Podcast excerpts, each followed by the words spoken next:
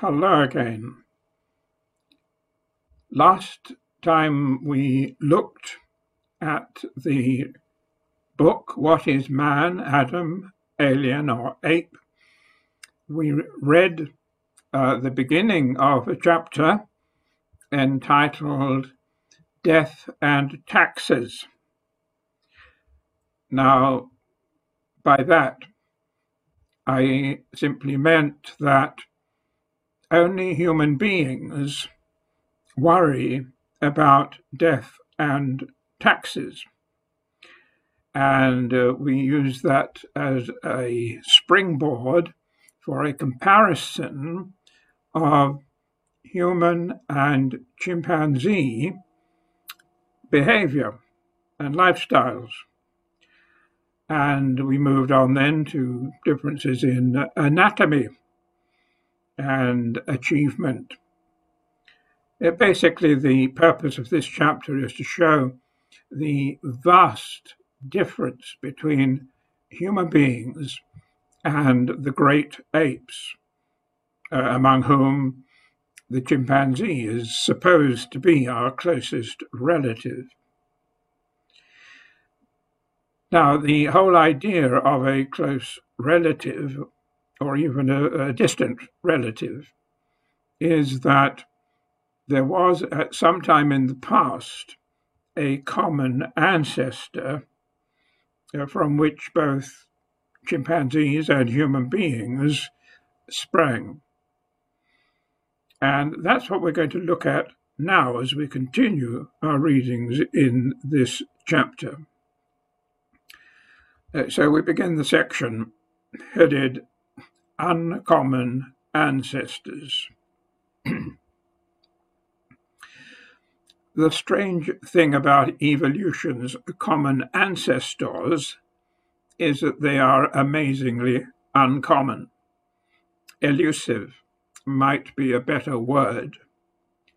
The problem is a general one, which was highlighted in my 1978 book, From Nothing to Nature you can draw a Darwinian tree of life that purports to show how all life forms have arisen from a single root via a trunk separating into main side branches and then into smaller branches and so on, terminating in a vast number of twigs on the periphery of the tree's canopy. But where on this tree of life do we find all the life forms known to us today, whether living species or fossil remains? Answer as specialized organisms fully adapted to their environments, they are all located at the extreme ends of the outermost twigs the multitude of alleged intermediate forms which in theory populate the inner regions of the canopy and should be found sitting at every branch point are simply not there. Every organism present in the modern biosphere or in the fossil record is a fully adapted life form showing no signs of wanting to become something else. The alleged common ancestors are at best hypothesized and at worst unknown. To repeat, common ancestors are uncommon, to say the least. Let me illustrate this in relation to the alleged common ancestor of chimps and humans. A recent study published online in the Proceedings of the National Academy of Sciences is entitled Fossil Hominin Shoulders Support an African Ape like Last Common Ancestor of Humans and Chimpanzees. The research, it says, uh, suggests that the simplest explanation that the common ancestor looked a lot like a chimpanzee or gorilla is the right one, at least in the shape of its shoulder. An identity parade featuring nothing more than a suggested shoulder shape is, I submit, unlikely to produce a convincing candidate. So let's try again. A 2013 article in the respected online journal Phys.org offers a contrary theory. the last common ancestor of man and ape was not a knuckle walking, tree swinging hominid resembling today's chimpanzee, said a study, challenging some long held theories of human evolution. Rather than a prototype chimp, as commonly believed, our common forefather was an ape, unlike any that exists today. The researchers themselves write Our reconstruction reveals that some Miocene apes represent a more appropriate model for the ancestral morphology from which hominins, that's humans and their ancestors, evolved than do living great apes.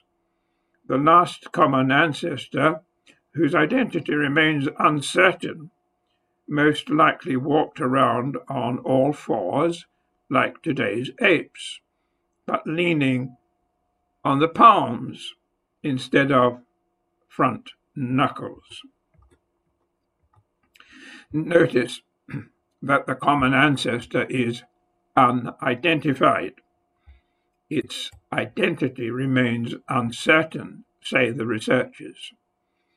And it is most likely that it walked on the palms of his hands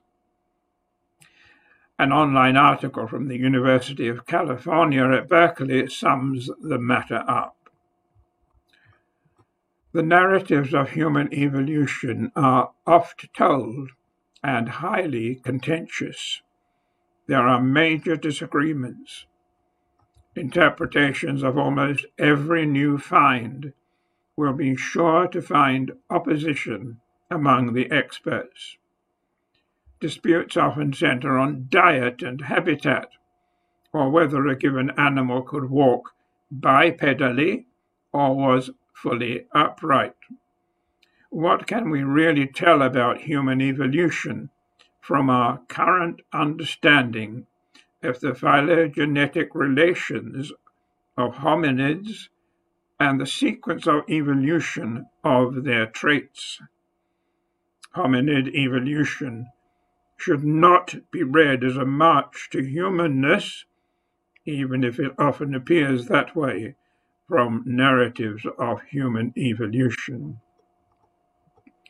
Uh, the article goes on at some length to remind the reader that man really is just another ape and implies that looking for a specific common ancestor is rather pointless. Certainly, it offers no candidate for this attractive but unoccupied post. Quotes, Where is the last common ancestor of human and chimps? Close quotes. I would love to know. That's quoted also. I would love to know, says Sergio uh, of the George Washington University in Washington, D.C. That question is keeping me awake at night. Subheading Haldane's Dilemma. In the next chapter, we shall dig more deeply into the genetic similarities between chimps and humans. But there is one last matter that we must examine here. In 1957, evolutionary biologist J.B.S. Haldane published a calculation of the rate which evolution by classical neo Darwinian processes should take place. Based on his assumptions, he concluded that it takes on average 300 generations of an organism for a novel version of a single gene, that is, a new allele, to spread to all members of a colony and thus to become irreversibly fixed in the population. He wrote, The number of loci, that's genes, the number of loci in a vertebrate species has been estimated at about 40,000. Good species, even when closely related, may differ at several thousand loci.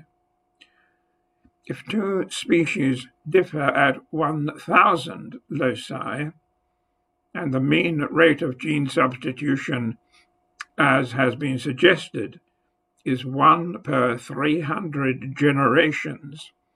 It will take 300,000 generations to generate an interspecific difference. It may take a good deal more. This refers to a single interspecific difference, that is, a difference between two species. If we take 200 differences between chimps and humans discussed earlier and assume that phenotypic changes occur sequentially, this would mean 60 million generations, 30 million between the last common ancestor and chimps, and 30 million between the last common ancestor and man.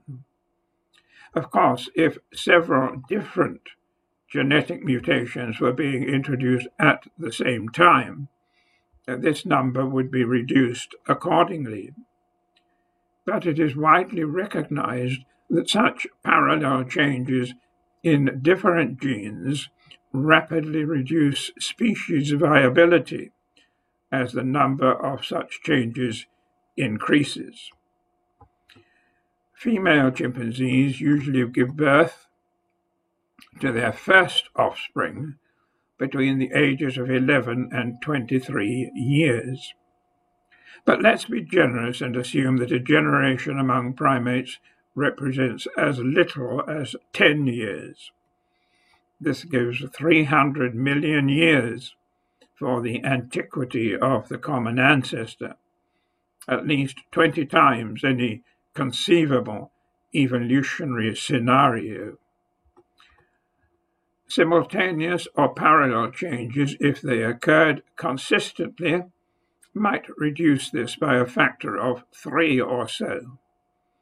However, in this simple calculation, we are attributing each of the 200 differences between chimps and humans to only a single protein difference, which is obviously not true. For example, how many genetic mutations would be required to produce the upright stance and bipedal gait that is unique to man? Surely dozens, if not hundreds. We come to another subheading the genetic waiting room.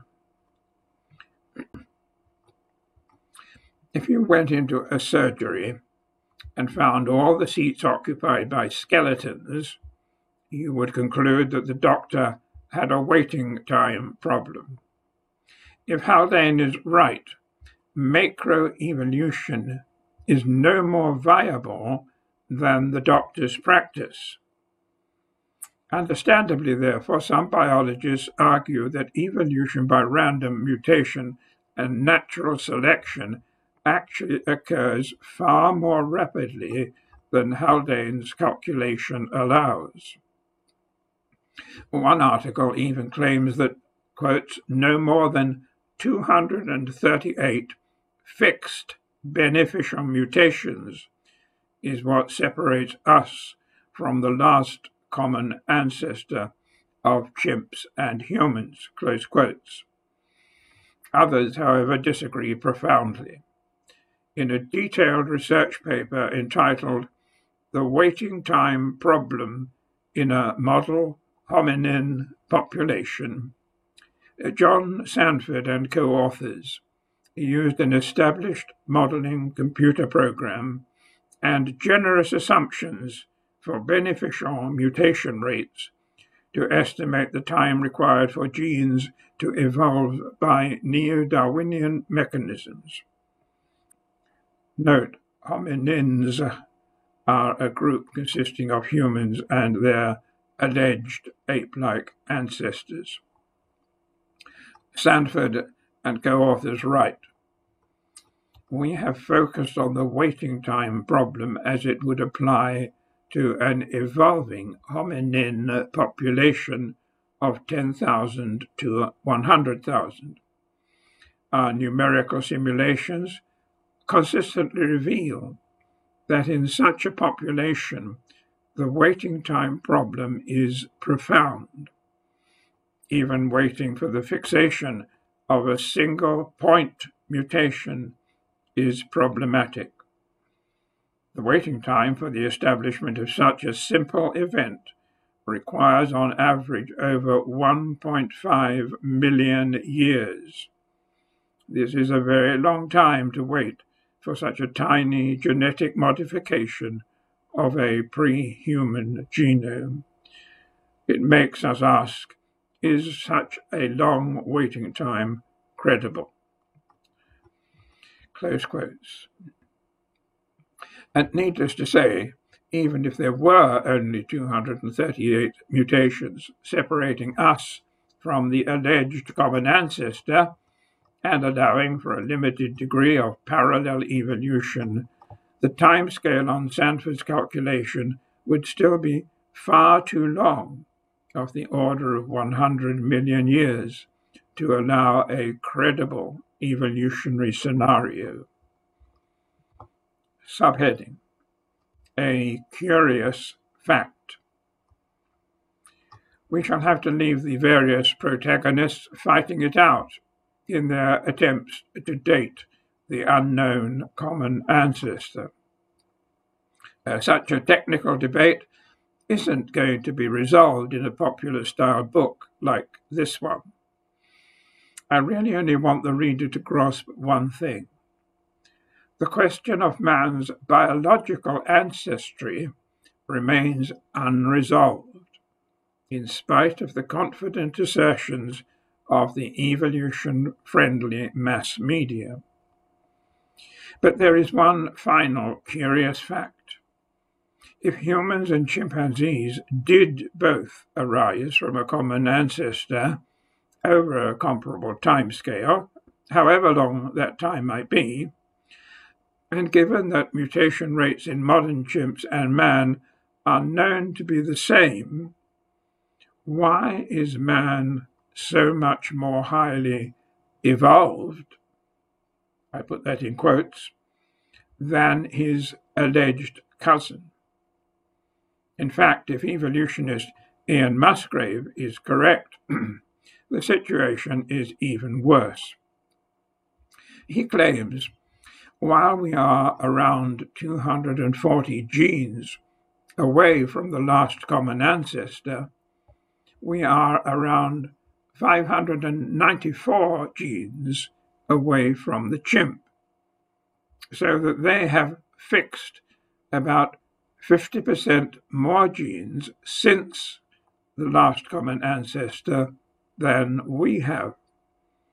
Most of the genes substituted are for immune and reproductive system genes, and only a handful seem to have anything to do directly with brain function. This can only mean that chimps have actually evolved from the alleged common ancestor 50% faster than humans. How can it be then that the last common ancestor was itself a great ape, and according to some anthropologists, uncommonly like a chimpanzee. There are only two possible answers. Either there was no common ancestor, or else chimps wasted their beneficial mutations on keeping fit and having kids. By contrast, man, while not neglecting his quotes, immune and reproductive system genes, quotes, also used his smaller set of mutations to master fire, invent language, do cave painting, write music, learn mathematics, discover DNA, and build zoos to accommodate chimpanzees. Certainly, we can't blame this vast difference in mutational productivity on natural selection, since both chimps and humans grew up in broadly similar environments. Evolution is an endless source of wonder. Well, in the next session, we shall proceed to the next chapter where we shall be looking at the genetic differences between humans and chimpanzees. Thank you.